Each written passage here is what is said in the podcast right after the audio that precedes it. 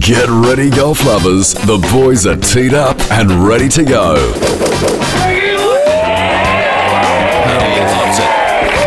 Backspin, thanks to Inside Golf. Welcome to another episode of Backspin brought to you by Inside Golf, Australia's most read golfing publication. My name is Larry Canning, and as usual, right next to me, super coach Gary Barter. Hello, Gaz. How are you, mate? Good, mate. Yeah, it's a good show. Oh, it's a good show. You know, we always have a great show, but this is even gooder. yeah, it's better. It's as in better.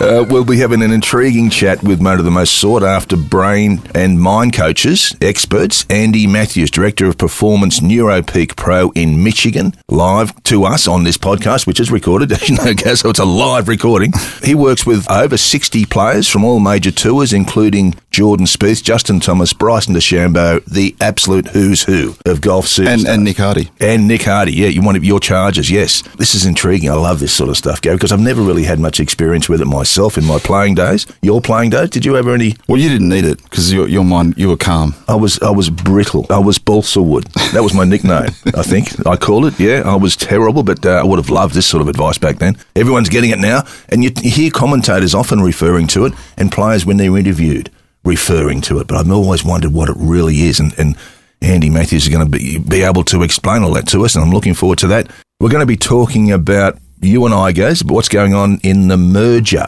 The world of golf has suddenly paused. It's in stop mode, and we're trying to work out where we're all going with it. You've been to the most, uh, the second most recent live golf event, the Greenbrier tournament, um, and which is which is a, obviously this is this tournament is being played after the merger was announced in June. So I'll be interested to hear if you have anything more to, to add to what we're hearing over here, having been to the live tournament. Um, Well, I, I can tell you, Bryson shot fifty eight. Oh, yes, definitely that. Yes, and I'll, we'll cover that and, and how that round was perceived. Because a lot of a lot of critics had a bit of a crack at it that it wasn't the most wasn't a very significant round of golf, and I'm sure you've got a different opinion because you were there. Greg Norman is he going to be in the queue at Centrelink next Monday? Uh, Is what's well, it'll be interesting to hear He's, what he's, your view on that he- is. he's still there. Yeah, and what we'll talk about that. And there's the, the live uh, relegation system coming up soon, Gaz. Of course, that's uh, and I believe Jed Morgan is on the edge of being relegated. So He's still fine at the moment. is he? Oh, good. And we'll talk about that. The last show we had, Gaz, we talked about the new Ping G40. We spoke to Colin Field, the expert in that, and I won't try and remember his title because it was about seven words long, but he gave us a good idea of what the Ping G430 was all about. I was watching um, the Scottish Open, as you probably were, and I saw that shot Rory hit into the 18th in the Scottish Open to win that three iron, graphite shafted utility iron held it off at this beautiful little fade, won the tournament, was favourite going into the Open, didn't win that. Um, but that that prompted me to try again to work out my own personal 60 plus year old, 65 year old man trying to work out how to create my perfect set numbers and, and, and you know, what, what's up the top end driver. Do I have a three wood? Do I have a hybrid? Do I have one of these irons? Do I have these new utility woods that are coming out? So I had a bit of a flirt with that again, and I know I've talked about this on air before, but I came up with something really interesting. Uh, so we'll talk about that. Uh, you've got a tip, guys, um, and we don't know what it is yet because we're going to surprise the, the listeners with it, or do you have something in mind? I'll I'll get organised in the next twenty minutes. Can can I can I throw this at you? because one of the things I found when I was when I was hitting this um, this Srixon iron, I'll talk utility iron, I'll talk about later, was how how I could manipulate the ball with it, and and and suddenly I thought, well, let's try it out of the rough, and let's try it off a downhill line. Let's try a punch out with it. Uh, Do do we ever practice these things? I don't think we do. I, I certainly didn't. I could punch a ball out from under the trees if I had to, and I was in there enough, so I, Yeah, I you- probably didn't need to practice. it Yeah, you, sh- you, definitely should. You should. well, let's, can we talk about that? Well, we can. We can. Yeah, whatever. we uh, have to now because oh. I've just said it on on, on it live on live on this yeah, I, I'm, show. no, I, I'm I'm just thinking about that shot that Rory had inspired you, and there's definitely the Indian and the arrow, but the arrow can help. It can help, but I think I think where he would have hit that from, You've got some could bizarre metaphors, You, you you? could have you could have teed up a driver from where he hit that. Oh from. no, I'm not. I'm not suggesting that I was anywhere near where he was. I might be 70 yards further, closer to the green. Yes, absolutely. Do we have anything we're going to be angry about today, guys? We last last show we talked about how we're still waiting for the for any news at all on the merger. Do we have anything that annoyed us? Um, we've just watched the FedEx Cup finals finish. Viktor Hovland, Well, I think what annoys us is that is Brian Harman. yeah, but I think what annoys us is that that the system they've got that final event in the handicap Ah, system, okay, yeah, let's talk about that. and clearly it's something that no one can work out. Yep. And Actually, now that you've brought that up, I had a conversation with my son Heath, a PGA member as well. Um, he has an idea, and I've been knocking this this stable for whatever you call it, handicap system for, since it came out. But I, if you're going to knock something, you really should have an alternative to it, and I've never had, never found that. But I reckon Heath has a beauty, my son. Yeah, so I'll, I'll put that on air and embarrass the living Awesome. out of my son. I'm looking forward to hearing that. All this, guys, and more coming up after this. You're tuned to Backspin with Larry Canning and Gary Barter. So, Gaz, you went to Greenbrier, the live tournament, uh, played there. Uh, The, the most significant factor of that week was the 58 shot by DeChambeau. But um, before we get to that, what, what's the what's the goss? What's the talk? What's the chatter amongst all the live players about what what's the, the merger, where it's going to go? Is live golf going to be live golf? Is there going to be such a thing? Is it going to be a different framework? And and along along with that, Greg Norman, it, it, does he have a job? The poor old fella. Well, I can tell you, Greg was there just like normal. So he's still the CEO or commissioner, whatever his title is. Still business as usual. Nothing's changed. He was still there with the players, still doing what he normally does whenever I go to a live event. So that, yeah, the press that we saw four, five, six, seven, eight weeks ago, whenever that was the announced, merger. and about Greg not being involved, that clearly, from what I can see, is false. Yeah, okay. So he's he's still the same. He's still very much involved. So he seemed happy, excited about the future. And as far as the that original meeting where it was announced that With the with the Saudi Arabian PIF and and the PGA Tour. yeah that they were, they were going to come together and they were working out a plan moving forward. Well, we're still waiting for what that mm, plan is. Okay, okay. there's still obviously things happening behind the scenes. Nothing's been announced. I was at the 3M Open the week before Greenbrier, the PGA Tour event, Yep. With Nick Hardy. And on the range, even the even those players are not sure what's going on Mm. moving forward. And then the live players aren't hearing anything. So there's definitely a shutdown at the moment. Something's happening behind the scenes, and I wish I could give you some insight, but I just I just haven't got anything. Interesting. Yeah, because we're getting nothing out No. of here. I did hear there was a a Jay Monahan addressing the media a couple of weeks ago in Memphis, I think, and um, it was uh, just a really long-winded political speech. It was like a politician would have been proud of every word Monahan was saying, and I guess that's the only thing he has to offer at this stage because given you know, that is still going on behind closed doors. I, I think I think what's going on is how to bring these live players back Mm. in regard to the way they exited. Some exited by giving up their membership, some Yeah, didn't. Okay. and I think it's how do we how do we bring them back? What sort of, if you want to use the word penalty Yeah. yeah. or suspension, or do they go back on the same category they Mm, were on mm. before? Like when Matt, who obviously I work with, when Matt left the PGA Tour, he was 67, 68 in the world, and then since that, and I think he was 38th in the FedEx Cup Mm. at that time.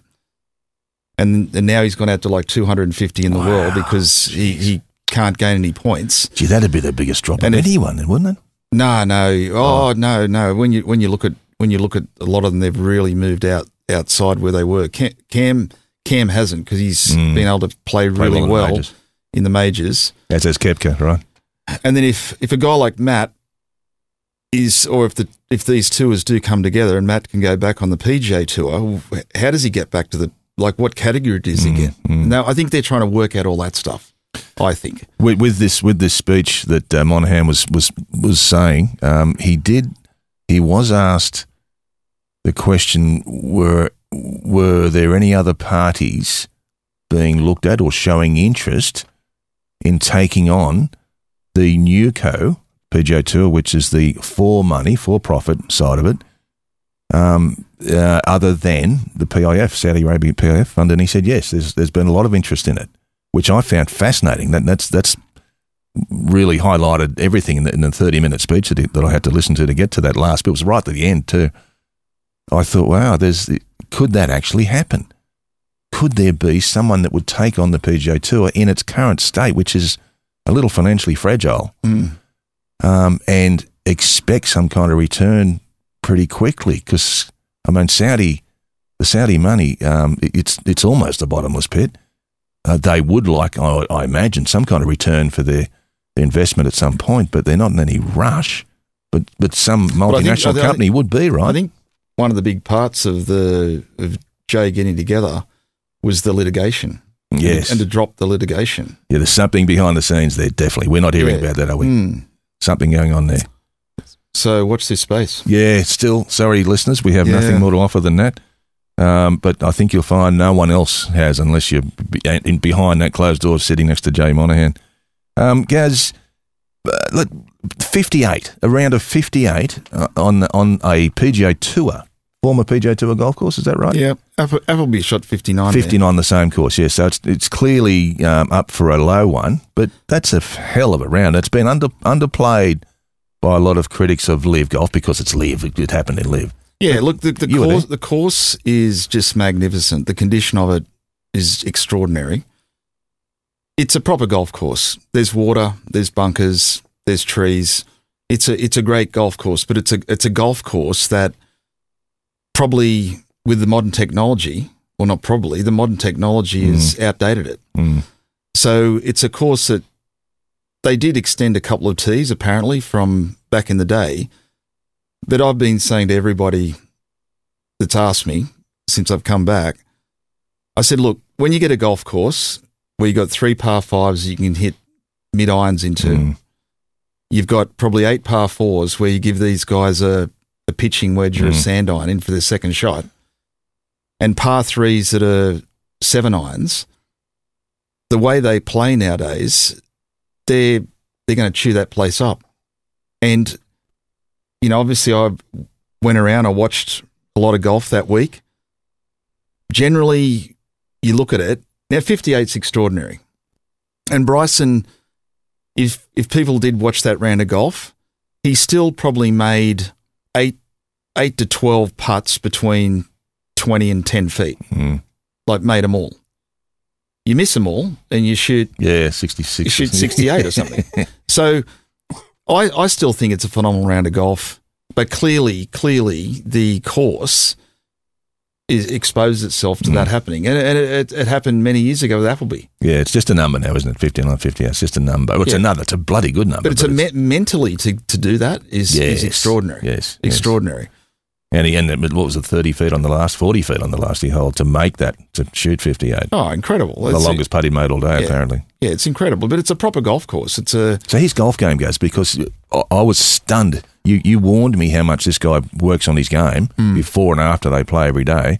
I had no idea it was the, to degree that it was that I saw in Adelaide. yeah. It was astonishing. First there, last to leave every single day. Oh no, it's incredible. The guy, the guy, the guy is he's just so dedicated, so driven. You can see it's almost like he wears his caddy out. Mm, like just the just the time that he spends and dedicating himself to the game. Good bloke. I, I get along well with him.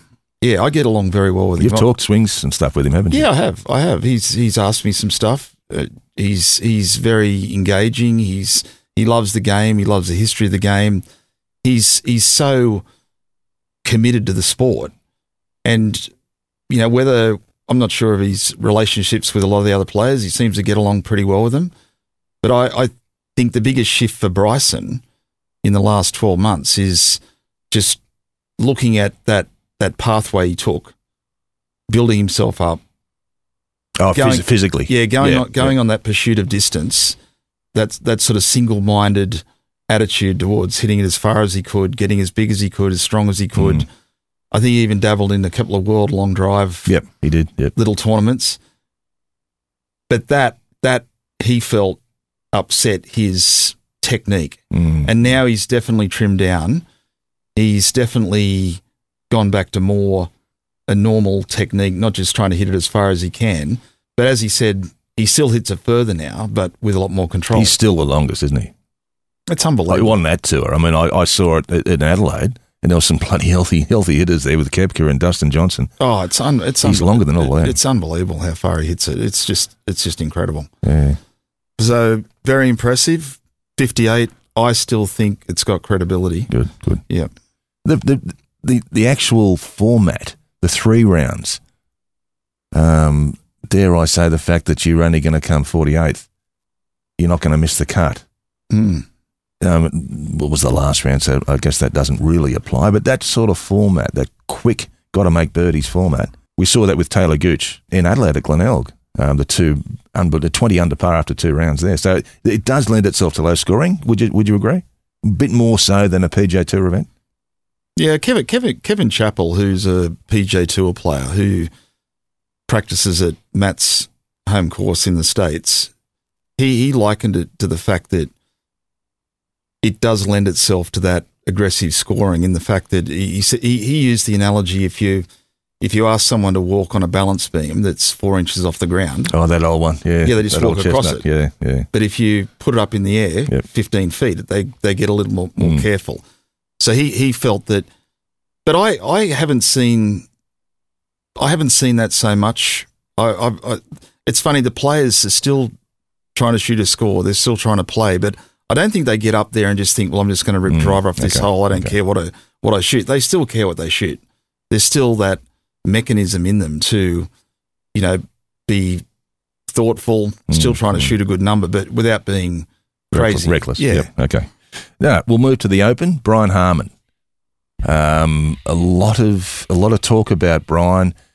Was he? Uh, is he a horses for courses? Does he have to play a short course? Is he um, the ball striker in in terms of stats that some of the others are? Was he a worthy champion of the Open? Was it a disappointing Open because he won by so many? I've defended him um, with all my conversations with people that have had a crack because I think my when I looked at the distance was the first thing. I mean, it is horses for courses. By that I mean not a very long course, playing a little firmer because it's an open. Um, so distance wasn't so so much of a of an issue for that week, but he was spot on average, right in the centre of average length on the on the PGA Tour, and we're talking Morikawa. Uh, we're talking um, Matsuyama, two major champions, right on the same, yeah, within an inch of the same. Yeah, I think, I, so- I think the perception is he's a little guy.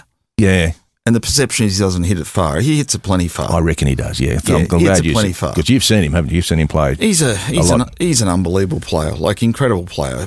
Why he hasn't won more, I don't know. Yeah, okay. Just from what the commentators say, I, I don't know him personally. They say he gets pretty hot headed, he gets pretty cranky. Maybe that's held him back a little bit. But Tiger did win around Liverpool without Yeah, hitting a driver. yeah, yeah. Admittedly, the course that Was year parched. was hard and fast. Rory's one round there, driving it like he does. But I've been to Liverpool. You got to hit it so straight because a lot of the fairways are angled. A lot of the tee shots are blind. It's you got to hit it straight. But what I noticed with Harman, even on the first hole on the last day, he's hitting three iron in, and he's hit it like to fifteen feet. Yeah, like he yeah, he yeah. hit a lot of great. That's a, that's a that's a reasonably length. He hit the ball. Five, he right. hit the ball unbelievable. He putted unbelievable. He chipped unbelievable. To, to beat a world class field like that, Mm, by that many. and and clearly he, you know, as he said, he had to battle his own expectations, his own mind, and he was able to overcome that. And we see left-handers playing beautifully around Augusta, don't we, guys? It suits them, doesn't it? The little fade around the. Well, Scotty. Scotty, Scotty said to me many, many years ago. He said, "I." He, th- he felt Bubba Watson would win there five times. Yeah, yeah, yeah. Can you see Harman winning at, at Augusta? I can. He can because he's got the short game. Mm, yes. You know, yes. you need an amazing short game to win around Augusta. Everyone talks about the hitting the ball right to left for a right hander or left to right uh, for a left-hander, but if you look at the history of the winners at Augusta, short games are Yeah, unbelievable. Yeah, yeah. Unbelievable. But lefty definitely helps, right? oh yeah. So the live relegation system, Gary, for this year, 223, this is for the 224 season. Do you keep your card or don't you? It's obviously a different format uh, situation to the PGA Tour. Um, 44 of the 48 um, keep their their uh, status on the live tour. I'm just going through this hoping that oh, you'll correct me, um, which means four players will lose, will be relegated, as they call it. So they they go to a players' school at the end of the year in November. It's a that's an unusual format. I don't have the details in front of me, but um, you can play your way back on to the live tour if you've come off it, like uh, some of those last four will. Um, if you've played well on the international series events, you will be able to play in this um, qualification tournament. Um, but we're looking. I'm just looking at the, the 48 players, and the, and the four that I'm seeing. Jed Morgan, the Aussie, is one of them. Um, what's the, what's the take on that? Yeah, it's they they do talk about on the coverage. They talk about relegation, and you get on the you get on the live website and you you try to work out what is this rele- relegation? How do you qualify? And from from what I understand, the bottom four, as you said, will lose their status on the tour. Now, Jed at the moment, he's not officially in the bottom four. He's he's fifth last at the moment. Oh, okay. But this is the but. So you've got Koepka, Kim, and Piot. Chesco, Chase Koepka. Yeah. And Martin Kaymer. yeah, yeah, right. yeah. But Kaymer's a captain, so he can't lose his spot. I think like, there's another one. There's another one that's a captain there as well. I think. Not in the not in that not in that bottom Oh, okay. five category. So Westwood. Sorry. he- he's he's he's he's okay at the moment. Okay. The captains are okay anyway, no matter where Yeah, they yeah, finish. yeah. That's the point. Yeah. So with Jed, if you took out Kaymer and said, well, he can't go, Jed would be in the last. But what I understand at the moment, Jed's okay. Okay. But he's still got to survive a couple of events without Piot or Chase Mm. or Kim Mm. going past him. So he's he's still he's still, you know, got to sort of sharpen up. Now, as far as exempt, only the top twenty four Mm. are actually exempt. Yep.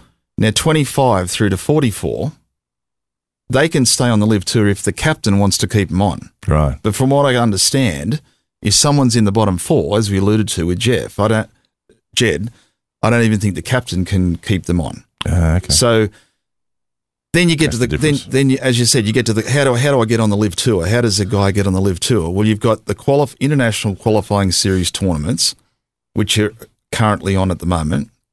There was one on so the Asian tour, part of the yeah, there was one on PGA last tour. night in England that that Matt Jones lost a ten hole sudden death playoff. I've heard of that. Now, the winner of that order of merit, of those, I think there's eight designated international series events. Yep. They they get a start on live. Straight on. But then, as you said, then there's a separate tournament at the end Mm. after the season finishes. I think with the top three get a start, Right. which yes. will replace those ones. That yeah, so Yeah. it's pretty complicated. Yeah. Okay. Okay. It's it's pretty complicated. So Jed isn't necessarily uh, out yet, but No. he, he needs to stay on his game the last He's, couple of yeah, tournaments. yeah, and and look, the, I think the point system's ridiculous Right. for live. It's it's, okay. it's it's it's ridiculous. Still, it's still, it's still new. It's still new. It's a, it's a year and a half old. so what they do, they if you finish twenty fifth in a live event out of forty eight players, you get one point. If you finish twenty six, you get no points. If you finish last, you get no points. So Yeah. if you finish between twenty six and forty eighth, you get no points. right. That is weird, isn't it? And at the moment, Jed's on three points. Koepka's on one point. Piot's on one point. Right. So if Piot, say, finishes 20th in the next event and gets two points, he'll be the same as Jed. Yeah. Okay. So, oh, yeah, it's, wow. it's, it's, it's all too hard. They've got to sort it out. Yeah. Yeah. If it's still on, is it going to be on next year? It's two twenty four. Yeah, they We're will, have well, I think, I think Adelaide announced. Yeah, I know. Publicly yeah, that- yeah, yeah. I heard that. So from what, from what I understand, this, this, this format will be definitely on next year. Yeah. Okay. And we'll find out maybe during the course of that year. It's it's long. If there's some, team, Standing if there's some teams added. Yeah.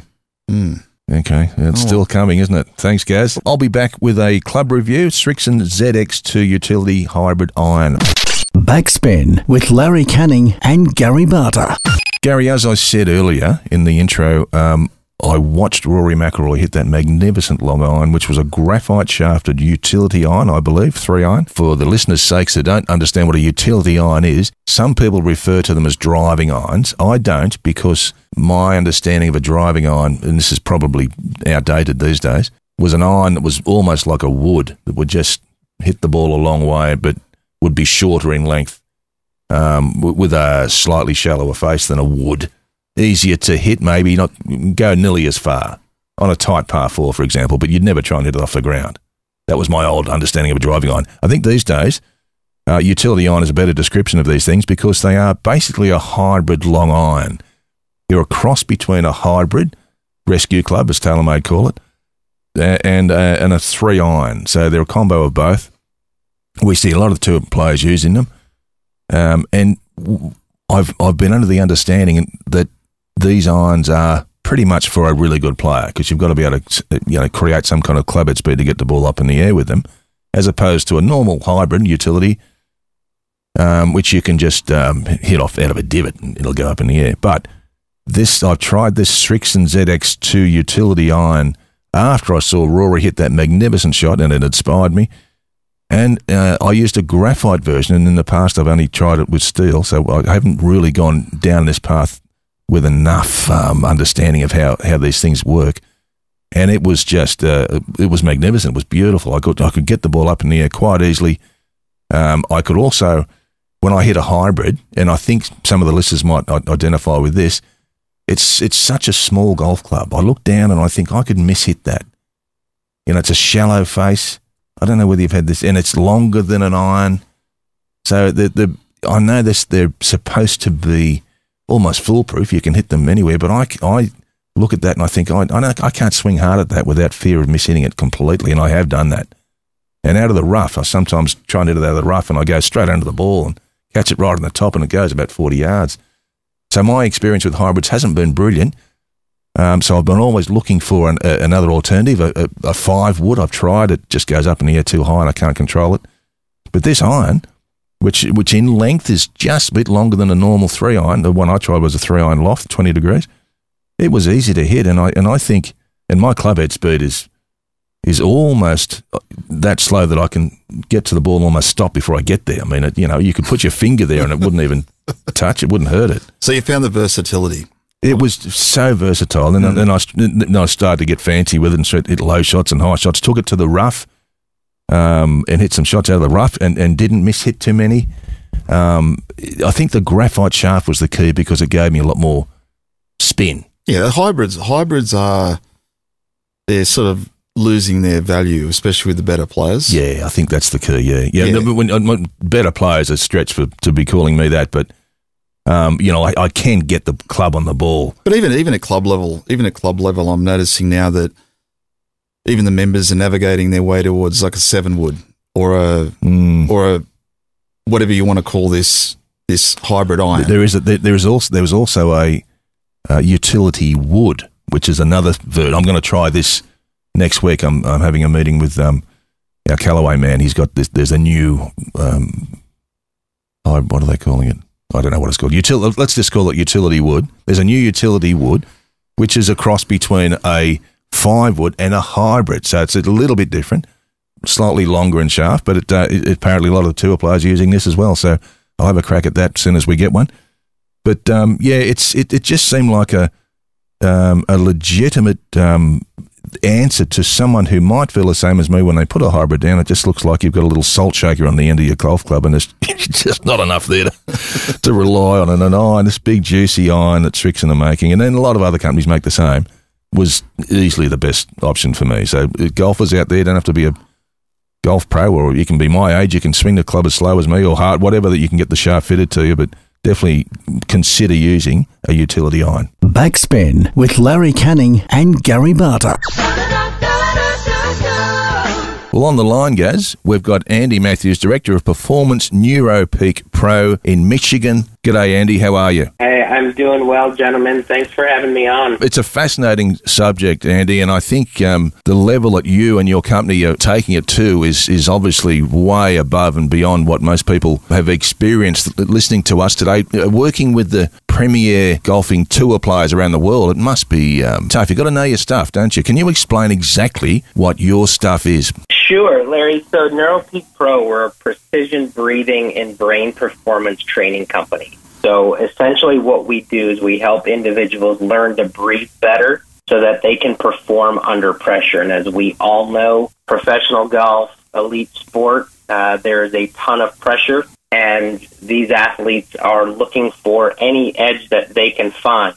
And while what we don't do is sports psychology, what I like to say we do do is sports physiology and help get their brain and body in the optimal state to be able to perform at their best. Gary explains it. What's what was the term you used, Gary, before we went on air? We were talking about So we were the, tra- the Psychology. track man. yeah, but we were, we were saying that as golf instructors, we now have TrackMan to have Yep. quantifiable data. You can look at someone's golf swing and it, it could look nice aesthetically, and the player is losing the ball to the right. And I suppose back in the day, as a golf coach, we'd have an informed decision on what we'd like them to do. Now we can look at a TrackMan and we can see the face, we can see the path, we can see what's really contributing to that ball flight above and beyond just the aesthetics of the swing. And I was saying to Larry before we come on air, Andy, that this is a measurable technology. It is. It's it's a measurable technology, and right, you know, we've all had those moments where we've had a glimpse into, you know, our peak performance. Some may call it the zone. Some may call it being in flow, and it's often elusive. Uh, but when we start to quantify what the brain looks like and how our nervous system is reacting in different situations, we can actually identify, like you said, Gary, help quantify where someone is kind of on that continuum. Are they on the verge of stepping into the zone, or are there things that are physiologically or neurologically getting in their way that's preventing them from playing their best? And so, what we do is we help identify, just like you're using your TrackMan or whichever launch monitor you use, to be able to identify those things that are invisible to the naked eye, but you know are producing results that aren't optimal. Uh, we use that data to be able to to elicit changes out of the individual just by starting to change the way they do some things that we do every day. And the first thing that we always look at is how somebody breathes. So, what is that process, Andy, of identifying that? Just like any you know coach or um, student may work with a with with a coach, you know, you'd use video, you would use um, launch monitor to identify it, and for us, um, we use a device actually that we developed called the Intel Belt, um, NTEL, Intel Belt. And what that does is it helps quantify the individual stress level. But it also, first of its kind, helps quantify what their physical respiration patterns look like. What do their breathing patterns look like?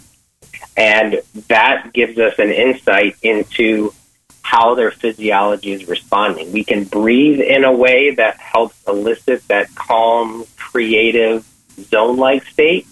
And we can breathe in a different way that activates our body's fight or flight response.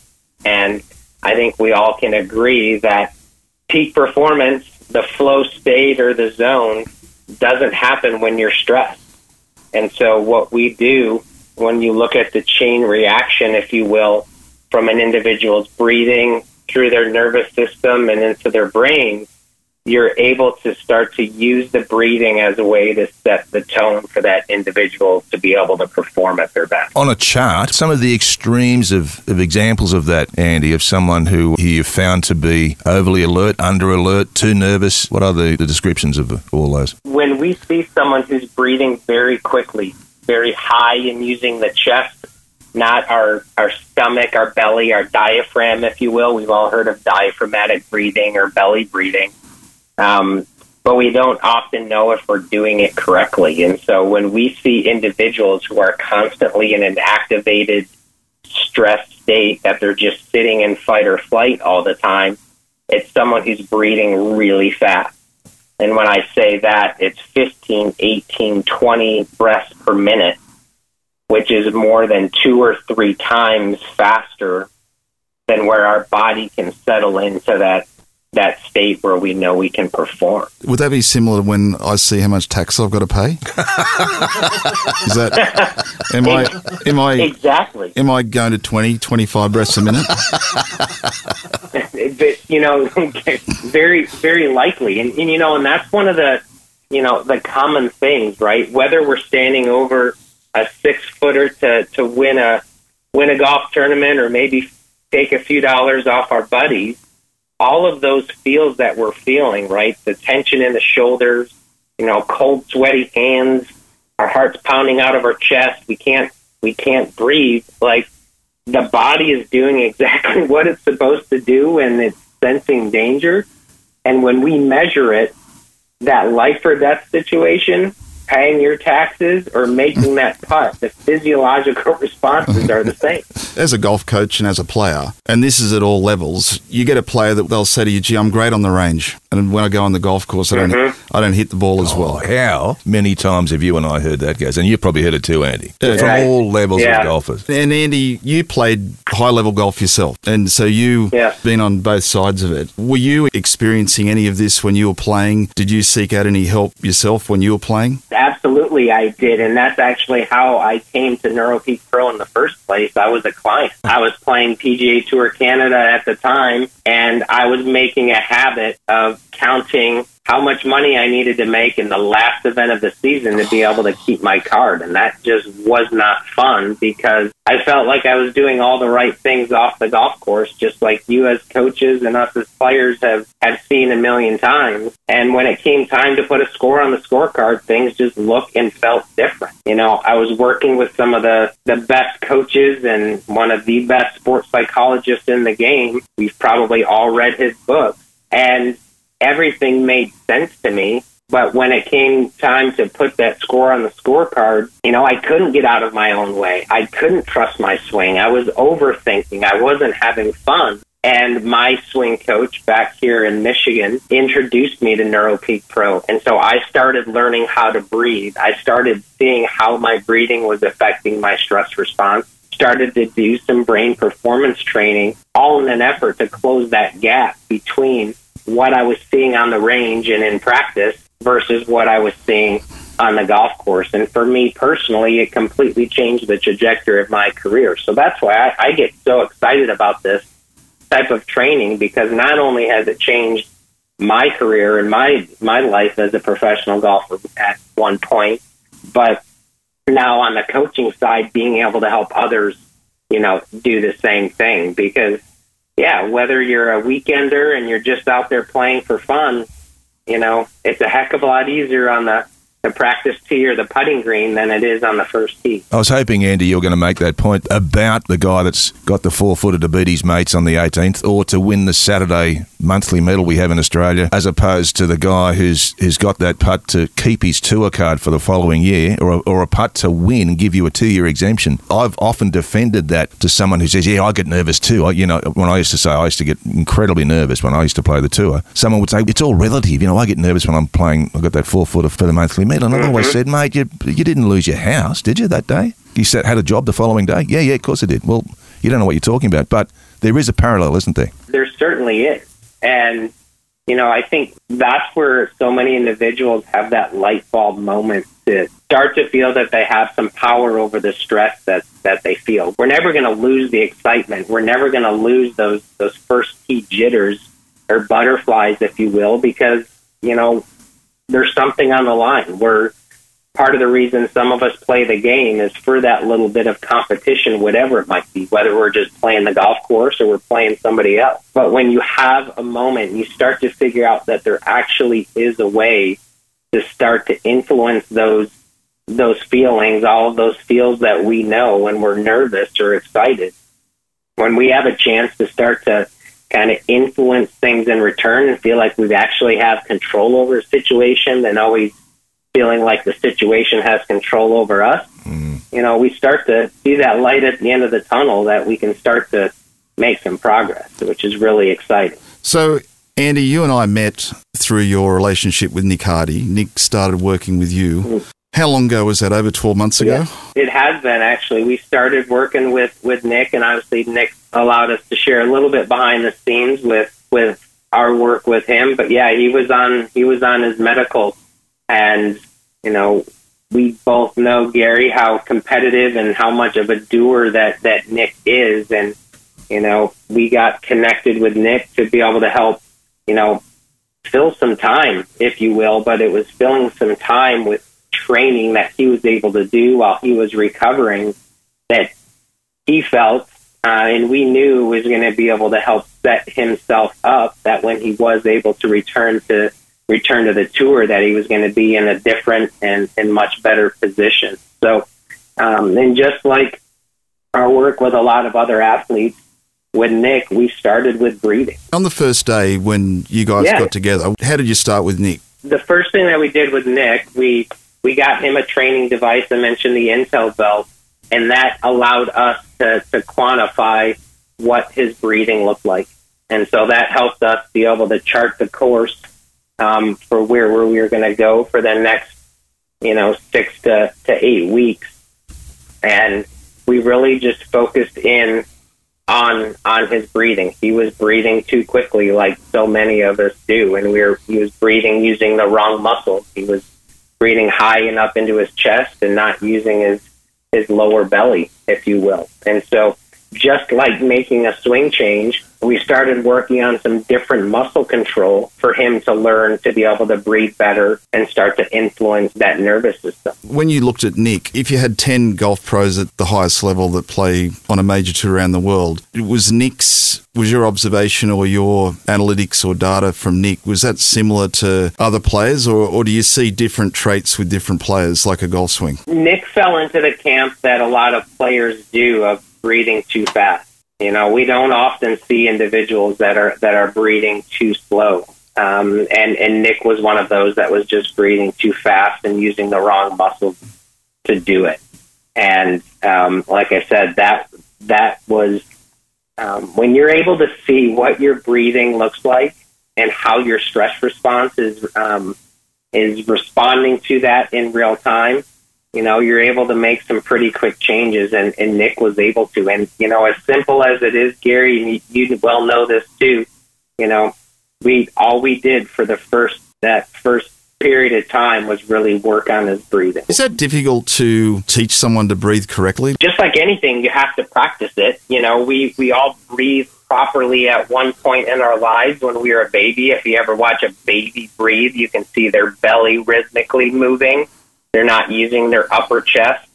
You know, where society is today and the stresses that are on every one of us, you know, we just unlearn the way to breathe properly. And so to be able to, to kind of reawaken that neuromuscular memory, if you will, of how we once breathed and breathe properly, um, it starts to get at the root of, of why we're we're always kind of a little bit more stressed than what we necessarily need to be. And with someone like Nick, is there sort of an ongoing surveillance of you monitoring his improvement with that, or is that something you just do on day one and go, Nick, you've got to do this and he's good to go forever? Or is it something that you have to keep an eye on, like I'd keep an eye on a golf swing? we keep an eye on it where you know just like golf swings have a have a tendency to to kind of get off track every once in a while and individuals breathing can do the same the same thing. That's why it's so nice to have a, a, a feedback device to have the intel belt that nick can take with him anywhere in the world and i can i can see how he's breathing. And out of the gate we just try to get it to slow down but just like we all know that every golf swing is unique, um, everyone, every, everybody has a respiration rate, a breathing rate that their body resonates best with, and so that can that can shift and change over time with with travel, with sleep patterns, with diet, um, you know, just off course stress, you name it, and so we're constantly monitoring and looking at his data to be able to make tweaks so that we can help him be um, in peak physiological state, if you will, um, every time he tees it up. And in people listening to the podcast that were interested in this, and whether they're an elite player or whether they're a nine handicapper or whether they're a twenty handicapper, and they you know they think, gee, I'd like to experience that. How would someone here in Australia? How would they start the journey of getting the benefit of this training? Is, is there an app? Do they have to buy a device? How does it all work? Honestly, Gary, that one of the best things that they can do is download the NeuroPeak Pro app. Yep. Um, it's out there for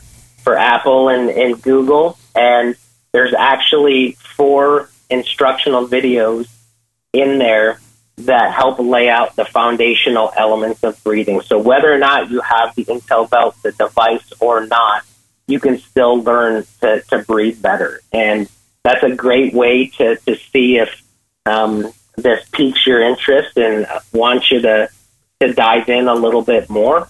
But that'll that'll introduce you to the Intel Belt as well.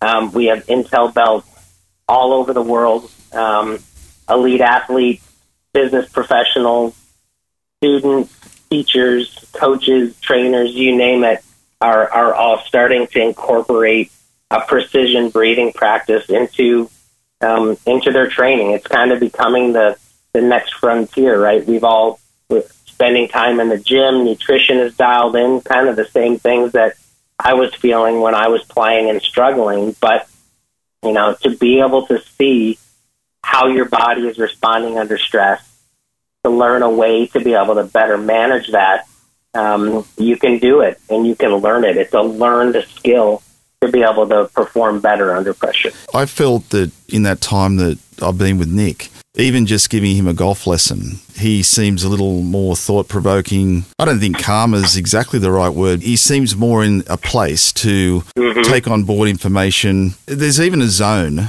when you're learning golf and practicing golf. Obviously, we're talking about playing under pressure, holding that four foot putt, going to Q school, trying to win the monthly medal as a member. But clearly, it's getting you to a place where you've got the the soundness of mind to perform any task or learn a task. Exactly. You know, and our body is going to be more receptive. Our brain is going to be more receptive to the information that we're being presented with when we're in a calmer, more focused state. You know, if we're stressed or if we're overwhelmed um, by the information or just by the environment that we're in, um, we're going to miss something. And, you know, I, Larry, Gary, I mean, you know, how many times have you tried to, to get a player's attention by saying the same thing six different ways to try and get it to click. that is so true. Yes. And the, the, the, seventh way is um, let's go to the bar and have a beer instead of this lesson or something. Like. um, I'm going to throw this out of left field here, Andy. Be ready. I've just written a column uh, in the magazine I write in about the yips, and it's taken me a long time to be able to write it without the fear of suffering them for the rest of my career. But uh, mm. my point of my career, I can it doesn't matter, and I'm playing for my living anymore. So, have you had anyone, any any, any high profile profile players with a bit yippy with wedges or, or putting that you've had to work with? I have. I'm, I'll uh, I'll keep them nameless for um, yep for for that sake. But you know when when you look at when you look at the the yips, when you look at you know standing over that putt and you just maybe not the yips, but you just start to feel your your hands tremble a little bit mm and your heart starting to, to race a little bit. Those are all different levels of stress, you know, and you know, when we have an opportunity to start to turn the volume on that stress down just by doing something that we do every day, every minute of every day, and just changing the way that you breathe, it starts to it starts to deactivate that that stress response.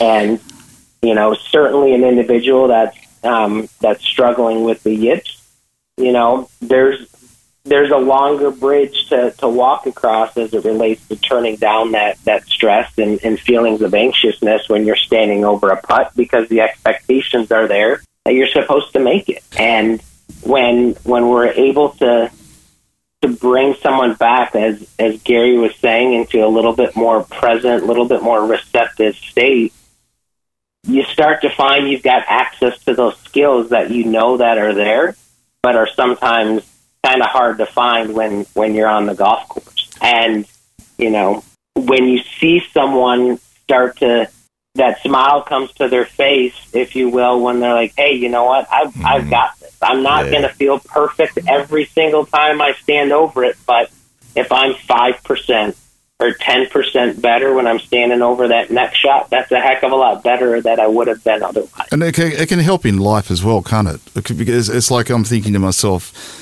next Sunday morning, if I've got to go and clean the two cars, rake up all the leaves, and clean up the garage, I'll definitely go in it with a much calmer Is mindset. that is that what? If you're paying that much tax, surely you can get someone to do that.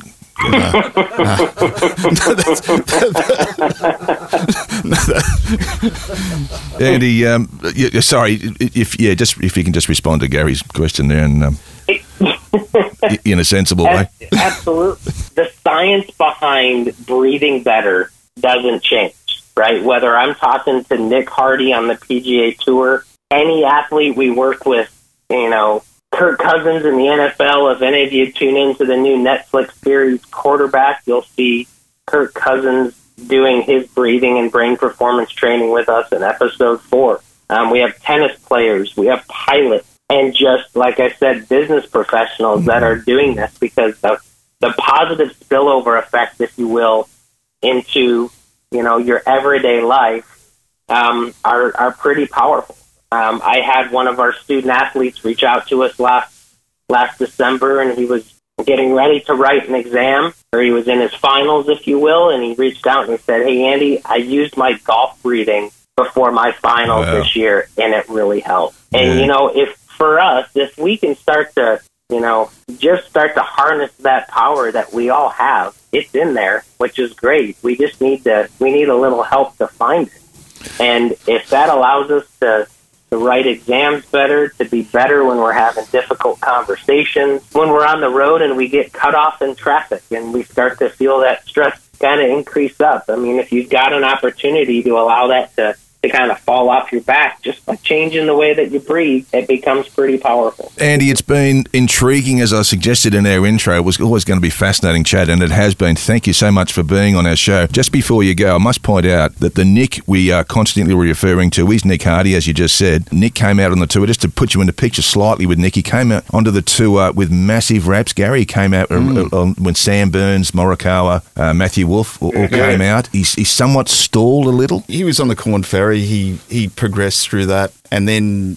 the victory he had this year at Yeah, New that's- Orleans. that's the- the- you were already working with him at that time, weren't you? The, the point I was going to make is I, I, I believe you and Andy, Gary Barter and, and, and Andy uh, Matthews uh, are a big part of this breakout year that, that Nick Hardy has had. He's now a winner on the PGA Tour. He's, he's exempt for two years now. He's off and running, and a lot of it's to do with you two. So Absolute- congratulations a- to both it's of you all, two. It's for all, that. it's all Andy and I. It's like Nick. it's Yeah, there's not a Nick- single not soul else in the a, team, No, it's there? not a thinker. Not, not nothing to do with No. it. No. Not his family nothing. Andy, thank you so much for being part of the show. It has been fascinating. Thank you, mate. Thank you. Yeah, Andy. re- really appreciate it and look forward to speaking again soon. Thank you so much for coming on. Thank you, mate. Feeling hungry for a tasty tip? Here it is. So, Gaz, our tip. I just was talking about my experience with, with the Srixon ZX2 utility iron out of the rough and out of downhill lies and stuff. Let's talk about getting the ball out of the rough and getting it under a tree. Yeah, I think it's undervalued. I think Dave Pelz, he did that research in the 80s in regard to the value of every part of our game to your score. And with his early research, he worked out that 47% of the game was putting the ball, 22% of the game was driving the ball. And what was interesting at the time, he came up with 13% was navigating your way out of trouble. Yeah, okay. And then it went into chipping, then it went into bunker play, then it went into iron play. Now, whether those stats are current with all our data that we're keeping nowadays, they're still clear that it's a high value in regard to our score. And that's when you and I were talking off air in regard to people working on their games and you've watched them practice, you'd never really see someone practicing trouble shots Mm, like members will say to me, I'm no good at putting off the green. And you'll never see them get a bucket of balls and tip them down mm, and mm. put them 10 foot off the green and practice putting off the green. So it is a skill that you should investigate, obviously with some guidance, of course, and, and then getting back to your shot out of the rough and that club, the Srixon, it's very versatile in regard to the different grasses, the different lies, more so than a little hybrid. We do we do regard a hybrid as a club that, and as you said, TaylorMade called it a rescue to rescue yourself out of trouble. But generally, you're getting sort of one ball flight Mm, and into the wind as well. So the iron, the benefit of a, this this cross hybrid iron, especially into the breeze, being able to hit the ball lower, it's got a lot more versatility. Now those skills, I, I would suggest that people should work on, and with with guidance, of course. You know, I'll, I'll often give golf lessons, and we'll go out in the golf course, drive it in the trees, and then I'll, I'll talk about so what what will we do here? So that, that's that's what we've always done, isn't it? Well, you, you, you go out with you have a playing lesson. I've given them way back too, like you and, and other golf pros that we know. um, and you, you just first thing you do is yeah, you move it back. You, you, you got to take it a bit slower, take the the speed off, because it'll spin and go up into the tree. Or if, it, if you're coming out of a, a lush lie, you know you got to try and sharpen your attack. What what would you if you a classic shot would be out of uh, rough that's that's just across the top of the ball, so about as deep as the ball. What, what's your your first tip on that? You know, it- And you're trying to get as much distance as you can. Yeah, so the, the the more the ball's sitting down, so you can imagine if you've got a length of grass and you, and your entire ball is under the top of the grass, mm-hmm. you've got to come down with a bit more angle. Yep. Like it's it's imperative. So you, you can't really sweep the ball because there's going to be too much grass between Yep. the ball and the club. So getting that angle down, getting that getting that sort of club attacking the ball on the back of the ball, and then you've got to realise that usually you've got to take less club too. Because normally someone would think I need to hit this low under those Mm, trees. My ball's sitting down. I'll get a five on. It. That's the hardest shot in golf, surely. Yeah. I mean, the long bunker shot maybe first, and then that hitting a, a low shot out of thick rough under a tree limb. That's, yeah, that's and then and, and then you know as as as the as the lie becomes a little bit better. So uh, you know my my rule would be if half of the ball is above the top of the grass, Mm-hmm.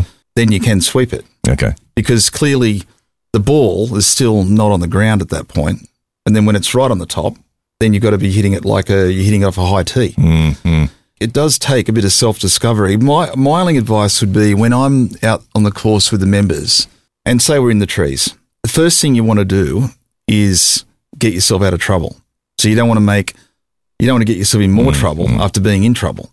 So I just say to somebody, look, if you had ten shots from here, out of ten, how many would you be able to hit under that yeah, branch? yeah, yeah, Oh, three. makes sense. Or so so bottom line is when you're in trouble, take your medicine, get yourself out of trouble, number one. When you become more skilled, then you get fancy and advance it further up, navigate some bunkers, try and get on the front of the green. But in that situation too, take take your time and, and make a good decision. Mm. Don't don't get in there panic and then just think, I gotta get out of this place. Because then you'll get into more trouble. Because we're talking to a lot of golfers that can can well afford a bogey and not do any damage to their scorecard, right? Or even, is a- even some some It is, it is a very psychological game. I, I, I was with one of our great members at the Australian Golf Club, Dr. John Chong, who has two shots on every hole. And we're on the 11th hole at the Australian, 160 metre par three. Mm. And I said, John, this is a par five for you. It's actually a par five. I said, if you got on this tee and someone said this is a par five, how do you, how do you think you'd go? And he said, oh, it'd be yeah. so easy. So easy. there it is. He said, but I he said, but I wipe this hole every week. And I said, John, it's par five. Let's let's let's just hit the hit the hit your little three wood, lay it up short. So it is an amazing game, Isn't it? psychological. Yeah, yeah. Like the first the first hole at the Australians a par five, but in the Australian Open they played as a par four. Mm. And if you play it as a par five, the pros will go, "This is the easiest par five in the world." Now it's a par four. This is a really brutal start. this is just Same this, golfer. This is Yeah. ridiculous. Yeah. So It, it is an amazing game. Yeah. Good on you, mate. Thank you, guys. We'll be back after this with a bit of a spit. It's not really a spit. It's more a, um, yeah, it's a spit. Let's call it a spit. Yeah, we're going to have a spit, guys. Okay, great. You're tuned to Backspin with Larry Canning and Gary Barter.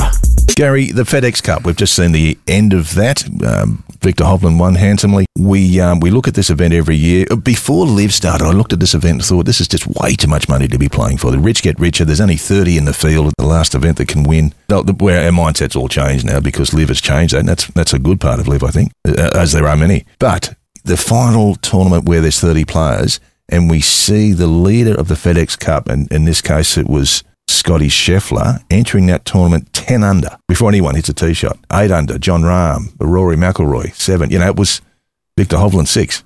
How do you, if you're like Jason Day, maybe a little further back? Well, Jason started 1 under. There's an example. How does Jason give Scotty Scheffler 9 bloody shot start? On a golf course like that and expect to win. Yeah, So, is there an alternative? And, and I've knocked this, as I said in the intro, I've knocked this. I've, um, ne- I've never liked it. I, I, but I've never come up with an alternative.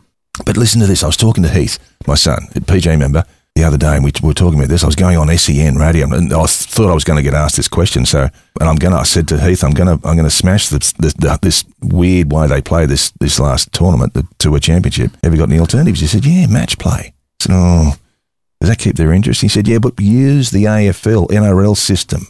So, um, you know, you take the top one and the bottom one. It, it, it could be a knockout, a round robin till they get to eight, perhaps, players, given that you've got, uh, you know, the, the first four would have um, their own little category.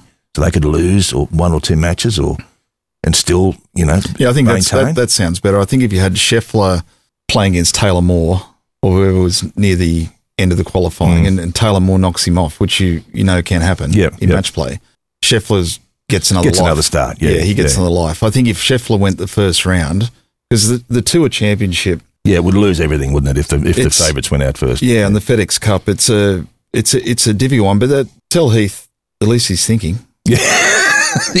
with his with a, with a surname of Canning, that is really special. Yeah. Oh, my wife's quite smart too, and now my other two sons, but I'll put mention them as well. No, I think there's there's definitely uh, merit to it, and uh, and that could be uh, the answer. I don't. Do I ring Jay? Have you got his number? He'd, he'd pick up, wouldn't he? Yeah, No, absolutely. he'd, yeah. see, he'd see your name and just Larry. Yeah, Oh, Laz. Laz. Yeah.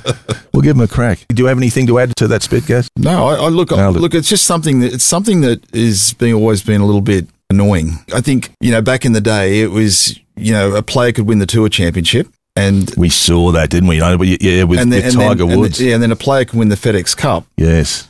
and it's like yeah, you got the emotion of the player winning the tour championship, which is all they're watching. And by the way, But um, the FedEx Cup's supposed to be bigger. Justin, come over here. Well, Justin Rose was that Yeah. year the Tiger one. Yeah, Um, can you can now pick up your twenty mil as well? yeah, yeah, and it all it was all a bit flat, so wasn't it?